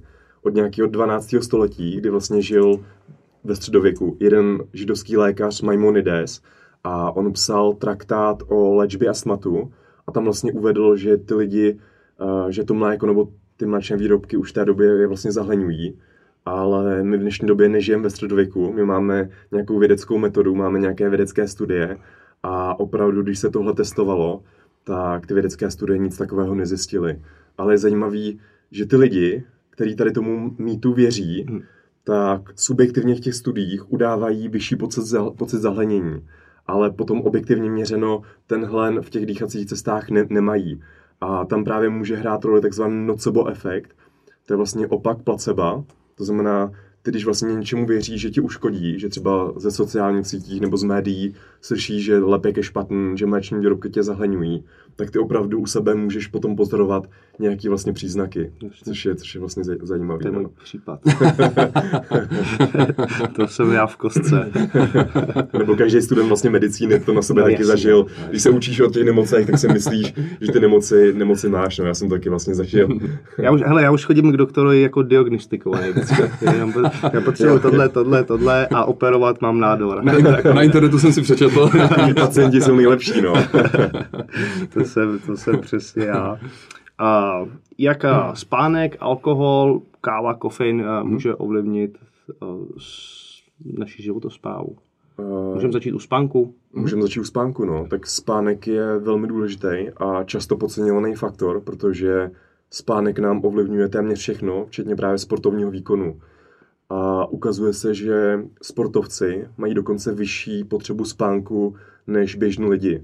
A takový uvedu zase jakoby kazuistiky, neznamená to, že takhle bude fungovat u každého. Tak ty jakoby jedny z nejlepších světových sportovců, tak spějí opravdu velmi dlouhou dobu. A když si dáme příklad třeba Serena Williams nebo Usain Bolt, tak ty spí třeba 10-12 hodin denně, stejně tak nadal, ale kdo z nás se to jako může dovolit, že jo. A tam je vlastně vyšší potřeba toho spánku díky zřejmě té regeneraci. A my vlastně, když nespíme, tak to může ovlivnit velkou spoustu věcí od inzulinové senzitivity po ten sportovní výkon a podobně. Můžeme se samozřejmě cítit unavení a také je celkem dobře dokázaný, že my vlastně, když máme spánkovou deprivaci, když spíme málo hodin denně, tak potom ten následující den máme vyšší chuť k jídlu a snáze se přejídáme. A ty studie ukazují, že zhruba když spím 4 hodiny denně, tak přijmu ten další den zhruba o 500 kilokalorií více. Takže to může spánek vlastně souviset i s tou obezitou. Wow. Co alkohol? Alkohol, ono se dřív říkalo, že vlastně má nějaký kardiovaskulární benefity, že vlastně ochraňuje naše srdce, cévy a podobně, což možná může platit u toho červeného vína. A tam zřejmě ukazují nějaké benefity z hlediska právě těch antioxidačních látek, jako je resveratrol, ale na druhé straně alkohol ve větším množství než je 0 gramů, tak nám zvyšuje riziko rakoviny. Takže v podstatě jediná bezpečná dávka alkoholu je 0 gramů denně. Já to nedodržuju. Ale samozřejmě zase, když si dáme jednou za čas prostě nějaký alkohol, tak se nic nestane. Samozřejmě s mírou. Do 6 do rána. Tak, přesně s nějakým Miroslavem, s mírou. Takže tak, no. A samozřejmě alkohol může narušit i ten fyzický výkon a ukazuje se, že on i vlastně ovlivňuje budování svalů negativně. Že on vlastně, když přijímáme vyšší dávky alkoholu, tak nám to snižuje proteosyntézu. A proteosyntéza je vlastně ten proces, který vede k budování svalů. Takže jsou tam vlastně ty rizika z hlediska toho sportovního výkonu. A vliv na schazování alkohol? Samozřejmě tam je to tím způsobeno, že alkohol obsahuje energii. To znamená, 1 gram alkoholu obsahuje 7 kilokalorií, takže obsahuje energii a často lidé vlastně dělají chybu v tom, že třeba celý týden drží tu dietu, vlastně hubnou, jsou v kalorickém deficitu a potom jednou týdně v pátek to poruší a jdou se prostě někam s kamarády opít na nějakou party a konzumují drinky, že mochita a podobně, piňa kolády, které jsou velmi kaloricky denzní, obsahují velkou spoustu energie a potom je to vyhodí z toho kalorického deficitu a ve finále jim to potom může narušit tu dietu, takže alkohol má vliv i na tu spotřebu energie. A samozřejmě, když piju, tak mám potom většinou i hlad tak, a skončím nějakým kebabu, nějakým okýnku. No. Přesně. Takže to nepatří 80-20, jo? Že budou 5 dní jíst jako cajk a na 2 dny se nedám. My jsme se předtím bavili o zdraví výživě, o tom pravidlu 80-20, ale jestliže jde o kalorický nebo o hubnutí, tak my musíme být prostě v průměru za celý týden v kalorickém deficitu. Jinými slovy, pokud od pondělí do pátku budu v kalorickém deficitu třeba o 300 kilokalorií, jo, ale pak prostě mám divoký pátek večer a celou sobotu prostě návštěvy u babiček a takhle. Jednou mi to prostě naroste třeba o, já nevím, 1000-1500. Tak v průměru za celý ten týden jsem vůbec nebyl 300 kilokalorií v deficitu, ale buď jsem byl třeba jenom v drobném kalorickém deficitu, a třeba 50 kilokalorií, což prostě nebude mít ten požadovaný vliv na to hubnutí, nebo dokonce jsem byl za celý ten týden v nadbytku. Jo. A to je ten problém, že pak řada lidí jakoby bere, že třeba 5 dní v týdnu jsou na sebe jako přísní a pak si řeknou super a trenér mi říkal, že pak v neděli si můžu jednou týdně dát ten gigantický cheat day, no ale pak ve finále prostě, když by se to spočítalo, kolik toho vlastně v tu neděli fakt jako sežrali, tak skutečně je z toho deficitu jakoby vyřadí a pak ty požadované úbytky toho tuku nebudou zdaleka takový, anebo ten člověk budou nulový, bude ten člověk třeba stagnovat nebo dokonce i jako nabírat. Takže tam jde vlastně o to, že 80-20 je o tom, jak mám zastoupenou v jídelníčku, řekněme ty zdraví, ty jako vhodnější potraviny a ty méně vhodný. Ale prostě, ať už jakoby hubnu stylem ketogenní diety, smíšený stravy nebo takhle, tak zkrátka dobře, já musím prostě být v kalorickém deficitu. A vlastně všechny existující redukční diety, na které si vzpomeneme, fungují na tom principu, že omezují kalorie ve stravě a pouze se liší v tom způsobu, jakým ty kalorie jsou redukovány. Odstraněním sacharidů, odstraněním tuku a podobně. A vlastně jde o to, najít si takovou redukční dietu, která pro nás je udržitelná. To je alfa omega. Jinak je na to zase spoustu studií, že když mám nastavený bílkoviny a kalorie stejně, tak prostě při stylu low fat a i při stylu low carb budu hubnout stejně rychle. Jo. A ještě jenom dodám, abych se vrátil k tomu alkoholu, tak tohle bylo ten vliv na hubnutí a jak jsem říkal, že má vlastně zdravotní rizika, zdravotní negativa, tak to je sice pravda, ale zase tam jsou určité benefity z toho psychosociálního hlediska, řekněme, že se vlastně setkávám s přáteli, jdu prostě pokecat, večer si to prostě užiju a takže alkohol má vlastně pozitiva v tomhle, no, takže možná může vlastně v omezené míře patřit do toho pravidla 80-20% a tohle vlastně ukazují i modré zóny, což jsou vlastně místa na světě, kde se lidé dožívají toho nejdelšího věku v celkem dobrém zdraví. A ve většině těch modrých zón ty lidi vlastně konzumují alkohol, že se prostě po večerech setkávají se svými bližními, pokecají a má to vlastně benefity v tomhle ohledu. Jo, ale ten argument není k tomu, aby se každý večer šli do knajpy a dali si 10 kousků prostě. No. Přesně, zase záleží na to množství. Jako ve všem výživě záleží na množství. No. Aha. A pojďme ještě vysvětlit, co je ten kalorický deficit, jak to přiblížit. Jasně. Vnímejte to tak, že vlastně lidský tělo má za ten den nějakou prostě potřebu energie, protože má nějaký výdej. Ten výdej energie každýho z nás je tvořený tím, že to tělo potřebuje vůbec energie na to, aby fungovalo, aby vám bylo srdce, abyste měli energii na dýchací pohyby a podobně. A u jako běžných lidí, kteří mají zdravý způsob života, to je největší složka toho výdeje. Pak u sportovců to je jiný, protože druhou složkou toho výdeje je logicky ten pohyb, ať už tréninkové aktivity nebo mimo tréninkové aktivity, že jdete třeba pěšky do auta nebo prostě pěšky do práce. A pak samozřejmě tam ještě nějaký termický efekt potravy a takhle, to je jedno. Ale prostě mám nějaký výdej energie. A pak, když vlastně já ve stravě přijímám takové množství energie, který je stejné množství, jako je ten můj výdej, tak já mám konstantní hmotnost, mám stejnou hmotnost. A teďka jde o to, že jestliže chci třeba nabírat novou hmotu, chci prostě přibírat, jsem třeba mladý 15letý kluk, který chce prostě zmohutnět, tak zkrátka dobře, to nepůjde bez toho, aniž bych začal přijímat o něco větší množství energie celkový ve stravě a samozřejmě ideálně, když to je tvořeno větším zastoupením bílkovin, abych šel nahoru s váhou. Ale stejně tak, když chci jít z váhu dolů a ideálně samozřejmě hubnout ne ze svalů, ale ideálně hubnout z tukových zásob, tak já vlastně musím omezit kalorie ve stravě, to znamená dostat se do deficitu, to znamená, že já tomu tělu za ten den dodám méně energie, než ono kolik vydá. Vznikne mi tam prostě deficit. A teď jde o to, že ten deficit, to tělo musí tu energii někde sebrat, tak logicky je nuceno vlastně tím deficitem sáhnout do svých energetických zásob, to znamená sáhnout do toho špeku, když to hodně zjednoduším, aby ten deficit vlastně vyrovnal. Takže tu energii si vezme z těch zásob a tím pádem to vede k tomu, že v průběhu času, v průběhu několika týdnů já postupně redukuju ty tukové zásoby. Energie je jedna věc, a druhá je ještě právě věc, aby bylo optimálně nastavený poměr makroživin. Klíčový jsou tady bílkoviny, protože když mám dostatečně příjem bílkovin, tak nejenže mi to ochrání tu svalovou hmotu, aby právě ten úbytek hmotnosti byl tvořený z tuku a ne ze svalů, nebo ne tolik ze svalů, ale zároveň i bílkoviny mají klíčový efekt na pocit sytosti v té dietě. To je hrozně klíčový. Když mám prostě v té redukční dietě dostatek bílkovin, tak to jídlo, který si dám, to dietní jídlo, mě zasytí na delší dobu a ta dieta je pro mě udržitelná. Zatímco třeba ještě před 15 lety, i když jsem ještě i výživu studoval na lékařské fakultě, tak spousta mých spolužaček, kteří chtěli hubnout, tak prostě si dali svačinu, že si dali prostě pár kousků sucharů třeba. Nebo si dali samotný cereálie, samotný prostě zdroje bohatý na sacharidy, který obsahují minimum tuků, minimum bílkovin. A to vás prostě nezasytí na dlouhou dobu. Samozřejmě vám vyletí inzulín, takže za chvilku máte větší hlad, ještě než jste si to dali. Takže skutečně ukazuje se, že ty bílkoviny jsou skutečně jako klíčový na pocit sytosti a tím pádem na udržitelnost té redukční diety po potřebnou dobu. To znamená, že třeba takový optimum je, abyste právě zamezili hubnutí ze svalů, tak optimum je hubnout pomaleji, třeba řekněme tempem půl kila týdně, až maximálně kilo týdně, záleží samozřejmě, jak jste těžký, protože pokud máte 150 kg, tak klidně můžete hubnout kilo týdně, ale pak, když máte třeba 70 kg, chcete zredukovat třeba na 62, tak bohatě bude stačit tempo třeba půl kila týdně a tím dojde k tomu, pravděpodobně, že budete mít dobře nastavené makroživiny, dobře nastavené pohybové aktivity, že to bude převážně ty úbytky hlavně z tuku a naopak svaly udržíte.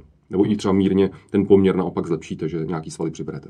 Jo. To mě ještě teďka napadá v souvislosti s těmi kaloriemi další mýtus, se kterým se taky často vlastně setkáváme, a to je ten, že vlastně kalorie nefungují a že jediný důležitý vlastně v přibírání nebo hubnutí jsou naše hormony, konkrétně inzulín. Říká se tomu takzvaná inzulínová teorie obezity, ale zase není to pravda, protože kalorie opravdu fungují. Je to fyzika, je to první zákon termodynamiky o zachování energie a ty hormony jsou taky důležitý, ale oni až sekundárně ovlivňují ten úbytek nebo ten příbytek tělesné hmotnosti tím, že oni vlastně řídí ten příjem energie. Ale primární jsou prostě ty kalorie a opravdu to platí obecně, když jsem v kalorickém deficitu, to znamená, když ten výdej je vyšší než ten příjem energie, tak prostě budu hubnout a zase naopak, když budu v kalorickém nadbytku, tak budu přibírat tu tělesnou hmotnost a opravdu záleží jenom na těch kaloriích. A ukazuje se, že já dokážu hubnout i třeba na fast foodu, kdybych jedl nějaký prostě burgery celý den, ale pořád byl v tom kalorickém deficitu, tak prostě zhubnu. Samozřejmě to není ideální z toho zdravotního hlediska, ale je to prostě úplně možný. Mm. Bavili jsme se o bílkovinách. Co tuky? Je to tabu? Není to tabu? Mm-hmm. Tuky jsou taková jakoby živina, která prošla v posledních letech takovou jako renesancí. Protože ještě před 10 lety všechno, co se týkalo zdraví i sportovní výživy, všechno muselo být nízkotučný, bez tuku, bez cholesterolu, se sníženým obsahem cholesterolu. Výrobce potravin, který chtěl prodat nějakou potravinu, tak prostě pamatujeme na těch jogurtech, na těch obalech, bez tuku, se sníženým obsahem tuku. A bohužel jak ty módní vlny přichází, tak se dostáváme z jednoho extrému, to byl extrém, to bylo špatně. Ale dostáváme se do toho druhého extrému, prostě vysokotuková strava je nejlepší i prostě pro sportovce a naopak vyřeďte ty zlý sacharidy, až vyřeďte zlý sacharidy, všechno bude prostě růžový a tuku můžete kolik chcete.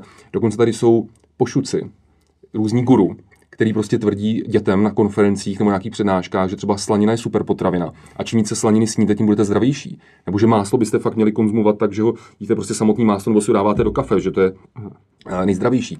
A to je samozřejmě prostě zase ten opačný extrém. Takže ano, tuky mají pro nás nějaký pozitivní funkce a role v lidském organismu a i nějaký prostě negativní. A teď jde o to vlastně zase, jaký je ten stav, jakoby, nebo jestli jsem sportovec, jestli jsem normální člověk a takhle. A je to o tom množství. My si musíme uvědomit, že tuky třeba, když se budeme mluvit o sportu, tak ať se nám to líbí nebo ne, tak ty tuky zpomalují trávení a vstřávání ostatních živin. Proto se od jak živa říká, že třeba strava před a po tréninku by měla obsahovat nejmenší množství tuků a naopak snadno stravitelný a vstřebatelný bílkoviny a sacharidy. Že jo? A to je ten důvod, když prostě mám vysokou frekvenci tréninku, zápas o víkendu a podobně, tak zkrátka dobře, pro mě nemusí být vhodný ta vysokotuková strava, protože prostě já nebudu schopný doplnit po těch trénincích ty glykogenové zásoby tak rychle, jako na klasický prostě vysokosacharidový stravě. Jo? Ale určitě souhlasím s tím, a já sám mám třeba v jídelníčku ty tuky zastoupeny víc, než jsem měl třeba před 15 lety, když jsem závodil v kulturistice. Jo? Ale zase to není o tom extrému, že bych jedl jenom tuky. Jasně. Ale bohužel v tom mainstreamu se tak jako tvrdí. Jeste před 10 lety, jeste jenom prostě komplexní sacharidy a teď zase jeste jenom prostě tuky. Okay. Jak tohle to srovnat, ten poměr bílkoviny, tuky, sacharidy? To je dobrá otázka, tak začneme asi u těch bílkovin. Tam vlastně my udáváme většinou množství na kilogram tělesné hmotnosti. A u těch bílkovin pro sportovce je ideální zhruba 1,6 až 2,2 gramy bílkovin na kilogram tělesné hmotnosti.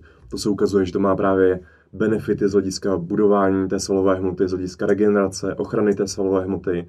A potom vlastně, když jsem v dietě, což vlastně platí částečně i pro fightery, tak můžu šáhnout ještě po vyšší množství těch bílkovin v rozmezí zhruba těch 2,2 až 3,1 gramy na kilogram tělesné hmotnosti. A tady to celkově jako vyšší množství bílkovin nám pomáhá právě ochránit tu svalovou hmotu v období té diety. A navíc to stimuluje tu sytost, takže necítím tolik ten hlad a podobně. Takže tady to má ty benefity. A tady to mě ještě přivádí k otázce bílkoviny a ledviny. Protože s tím se taky často setkáváme, že jakoby nadměrné množství těch bílkovin nám může poškodit ledviny. A tady ta premisa, tady ta teorie vlastně pochází někdy z minulého století, kdy se dělaly vědecké studie na nemocných pacientech, kteří měli poškození ledvin, ať už to byla prostě ledvinová insuficience a podobně. Takže byli to nemocní pacienti a lékaři si všimli, že když ty nemocní pacienti s onemocněním ledvin dostávají vyšší množství bílkovin ve stravě, tak se jim zhorší ty parametry. A z toho vlastně vyvodili, extrapolovali tady tu informaci na obecnou veřejnost nebo i na sportovce, že vlastně zvýšený příjem bílkovin může škodit, ale to není pravda u zdravých lidí, protože existují v současné době existuje spousta studií, které tady to vlastně dokázaly tu bezpečnost těch bílkovin i při vyšších množstvích. A ukazuje se, že ty opravdu, když nemáš problémy s ledvinama, tak vyšší příjem bílkovin je úplně v pohodě. A dělali se i dlouhodobé studie na třeba 4 gramech na kilogram a ty vlastně neukázaly žádný poškození ledvin. Ale samozřejmě tam platí určitá pravidla, které bychom měli dodržovat, a to je vlastně, že bychom to dávkování bílkovin měli zvyšovat postupně, aby se vlastně na to naše vnitřní orgány adaptovaly a poradili si i s tímto vyšším množstvím, protože naše ledviny se na ten příjem bílkovin adaptují, stejně jako třeba srdce se adaptuje na tu aerobní fyzickou činnost, tak stejně to funguje u těch ledvin a také se obecně doporučuje více pít, když mám více bílkovin ve stravě. Okay. A jenom k tomu ještě jednu důležitou informaci, aby to tady zaznělo, že samozřejmě záleží i na typu sportovní aktivity, aby jsme to nezapomněli jakoby zmínit, že třeba to množství, který říkal prostě Míla, tak někteří sportovci, hlavně siloví sportovci v různých fázích přípravy z toho mohou benefitovat, ale neznamená to, že prostě jenom to, že jsem sportovec, tak bych měl přijímat třeba 3 gramy na kilo, to by byl samozřejmě nesmysl to říct, jo, jakoby, aby to někdo tak jako jenom nepochopil. A stejně tak záleží i na té výkonnostní úrovni. Je rozdíl, když hraju volejbal, jestli ten volejbal hraju jednou, dvakrát týdně tamhle s kamarádama, s kamarádkama, anebo ten volejbal hraju na výkonnostní úrovni. Stejně tak prostě bojový sporty. Mm-hmm. Jestli to je na rekreačním a výkonnostní úrovni a ty silový sporty to stejný. Mm-hmm. Jo, takže u vytrvalců stačí nižší příjem, ano, zhruba 1,2 až 1,6, ale bojové sporty se řadí i do těch jakoby silových, že vlastně většina fighterů vlastně cvičí, takže potřebuje vyšší množství. A jsem schopen, když dám 4 gramy na kilogram své tělesní váhy, jsem schopný to jako využít, nebo už je to jako nesmysl to tam takhle hrát? 4 gramy už je extrém, který jakoby z něj bude mít benefit v podstatě nikdo. 4 gramy rozhodně bych třeba moc asi ani nechodil přes třeba 3 gramy ve vrcholové kulturistice, si to může mít smysl v nějakých fázích přípravy 3 gramy na kilo, 4 gramy už pro běžného člověka ne, ale zmiňoval to Míla, že se na to dělali právě studie, které dokázaly, že sportovci, kteří byli dokonce na dávce 4,4 gramů na kilo, což je totální extrém, takže prostě se jim nezhoršily ty parametry ledvin. Jenom že na to byly ty studie. Jo? Tohle to chápu, že to teda zdravotní rizika nemá, ale jestli to prostě jako není nesmysl to tam hrnout. Jde o to, o co mi jde. My máme jakoby důkazy o tom, že když jsem naturál, to znamená neužívám žádný dopingové látky, tak skutečně nějaká hranice, která se udává, že je kolem 2,2 gramy na kilo, ale bude se samozřejmě trošku individuálně lišit, kolik to tělo je schopné těch bílkovin, který s ním, zapojit do proteosyntézy. Jinými slovy, když jsem naturální sportovec, tak moje tělo nevybuduje za jednotku času víc svalů, když budu jíst 3 gramy bílkovin, než když budu jíst třeba 2,2 gramy bílkovin. Nevybuduje se víc svalů, prostě naturálně. Je tam ta hranice, kolik tělo je schopné enzymaticky prostě zpracovat. Ale právě ten vyšší příjem bílkovin v určitých fázích přípravy, jako je právě redukční dieta nebo příprava na závody, i u naturála, může mít ten vliv právě na ochranu té stávající svojí hmoty a hlavně ten pocit sytosti. Mm-hmm. A i zvýšení termogeneze, že je větší trošku ten energetický výdej. Takže skutečně i když tohle to množství bílkovin třeba 2,5 gramu na kilo, tak to zvýšení množství už se nezapojí do té proteosyntézy, nevyroste víc svalů, tak v určitých fázích přípravy to může mít smysl. Rozumím tomu. Ale to nadbytečné množství prostě naše tělo pak spálí třeba na energii, nebo přemění na glukózu, anebo uloží do zásob, do tukových zásob, a nebo do takzvaného aminokyselného půlu, což je jakoby zásobárna aminokyselin v našem organismu. OK, takže probrali jsme mýtus bílkoviny, mýtus tuky, pojďme teďko na aktuální tabu, což jsou sacharidy. V poslední době... Cukr free, low carb. Teď to dostávají sacharidy. No. Naštěstí už to trošku opadává, jakože před 3 roky, když jsme vlastně už finišovali tu knihu, tak bych řekl, že ta hysterie proti tomu byla jakoby největší. Dneska už to aspoň trošku zase jako vyrovnává, ale zase prostě je to příznak té módní vlny, že prostě něco, co se předtím doporučovalo, tak se teďka totálně tabuizuje. A pak, když my se prostě bavíme o sportovní výživě, tak ať se to někomu líbí nebo ne, tak sacharidy jsou jednoznačně ergogenní živina. Prostě živina, která prostě zvyšuje sportovní výkon. A čím vyšší mám frekvenci tréninku, čím vyšší je potřeba rychle doplňovat glykogenové zásoby, tak tím vyšší je prostě potřeba sacharidů v jídelníčku, abych prostě dosáhl optimálního sportovního výkonu a optimální prostě regenerace. Jo? A zase jakoby narážíme na to. To, že je pár příkladů sportovců, třeba i fighterů, kteří třeba jsou na low carb stravě nebo na ketogenní dietě, tak to, že to jde, není důkaz toho, že by to měli vlastně jako dělat všichni a že to je optimální pro maximalizaci sportovního výkonu. Jo? Takže to si musíme uvědomit. A skutečně my jako nemůžeme sacharidy, stejně jako živočišní potravy, nemůžeme házet do jednoho pytle, že jako živočišná strava. Protože živočišná strava jsou uzeniny a jsou to i třeba, libové maso nebo třeba ryby. A stejně tak... Ty sacharidy je prostě sakramentský rozdíl z hlediska vlivu na zdraví. Jestli se bavíme o nějakým bílým tukovým rohlíku, o nějakých prostě sušenkách, anebo se bavíme o kvalitním prostě kváskovým pečivu, o těstovinách, o sacharidech třeba z ovoce, tak prostě to má to na zdraví jiný vliv, jestli to stejné množství sacharidů příjmu prostě z tatranky, nebo z nějakého dortíčku, anebo stejné množství sacharidů prostě příjmu třeba z čerstvého ovoce, nebo prostě z celozrnného kvalitního pečiva. Jo. Takže tohle je potřeba si jakoby uvědomit a rozhodně jako neplatí to, co se jako třeba říká, že a nám fakt píšou mladí třeba atleti, nebo nám píšou i mladí hokejisti, že se jako bojí konzumovat třeba právě ovoce, jestli je v pořádku, že si dají banán po tréninku. Oni četli přece nějaký článek, že když si dám sacharidy, tak to sníží inzulinovou senzitivitu. Takže prostě jsou prostě zahlcený těmahle pojmama, mají prostě v hlavě guláš a může za to prostě několik těch šarlatánů, kteří prostě razí prostě s nějakýma prostě klapkama na očích prostě razí, že tohle je jediný správný výživový styl pro všechny, což prokazatelně prostě nesmysl. OK. Potom, co se tady bavíme, tak přesně těch vlivů, jak jsi říkal, je víc. Jsou tady na Instagramu, na Facebooku influencery, který razejí ať cukr free, low carb, cokoliv tyhle ty směry. Jak se v tom mám vyznat? Co se bavíme spolu, tak tohle to mi přijde jako logický, když se nad tím zamyslím. Jak můžu vidět, že to, co mi říkáte vy, že je přesně to, co je jakoby OK, to, co je to správný, odkud vy máte ty zdroje? Hele, to je dobrá otázka, A v současné době je právě velmi důležitý to kritické myšlení, jak už jsem tady zmiňoval, což je vlastně takový myšlenkový směr, že bychom neměli podléhat těm informacím právě třeba, co jsou na sociálních sítích. Měli bychom se vždycky, když si přečteme nějakou informaci, tak bychom se měli nad ní zamyslet. A my si musíme uvědomit, že taky náš mozek často nemyslí racionálně, že nejsme racionální bytosti. A my vlastně, když už si něco jdeme třeba vyhledat o nějakým tématu na Google, tak vlastně tím zadáváním zkreslujeme ty výsledky. Takže doporučuji se zajímat o kritické myšlení, podívat se na nějaké přednášky, přečíst nějaké knihy. A tohle je vlastně odpověď na ten informační chaos. No. Je to velmi důležitý a měli bychom prostě racionálně, kriticky přemýšlet. A to je vlastně jeden velmi důležitý směr. A pak vlastně protože v medicíně byl vlastně stejný problém, jako dneska máme třeba ve výživě, takže vlastně vědci a lékaři přišli s metodou, jak se v tom vlastně vyznat v těch vědeckých studiích, protože máme vědecké studie a vědecké studie nejsou vlastně stejné kvality a oni vlastně přišli s myšlenkovým směrem, který se nazývá evidence-based medicína.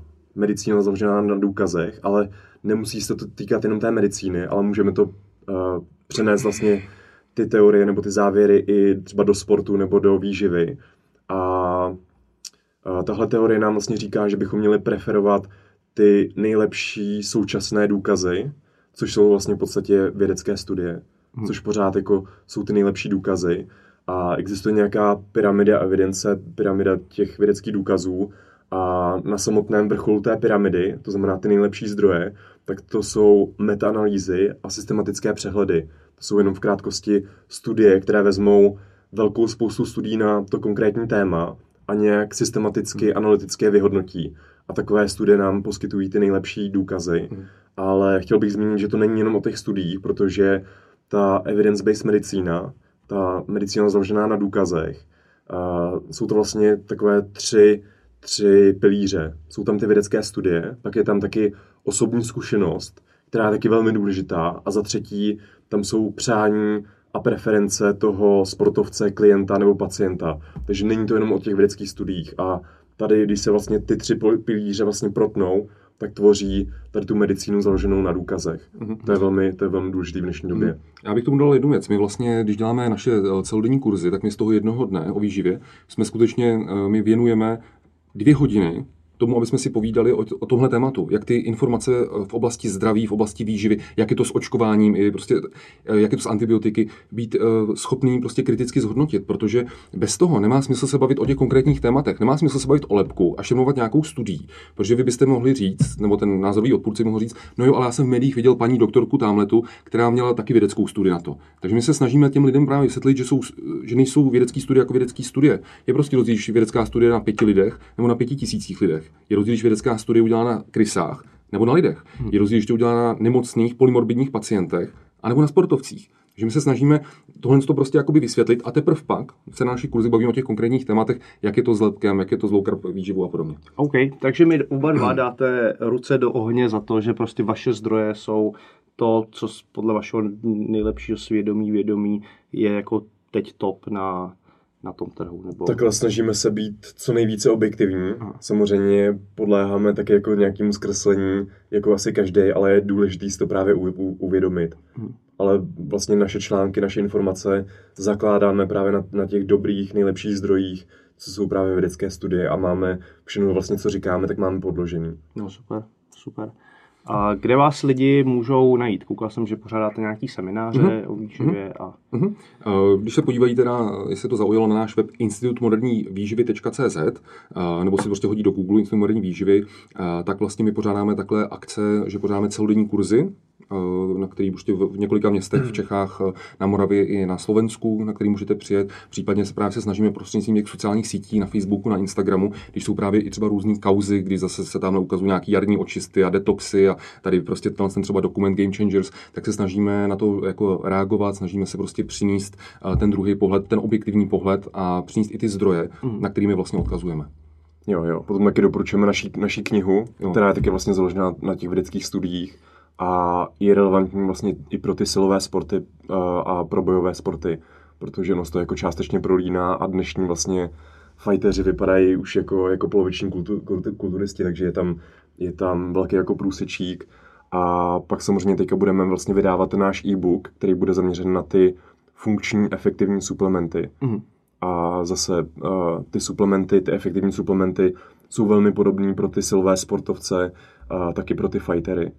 Okay. Že vlastně tam je třeba velmi efektivní právě kofein před tím fightem, potom v přípravě kreatin, beta-alanin, který právě prodlouží vlastně tu fyzickou činnost, takže se to jako hodně prolíná.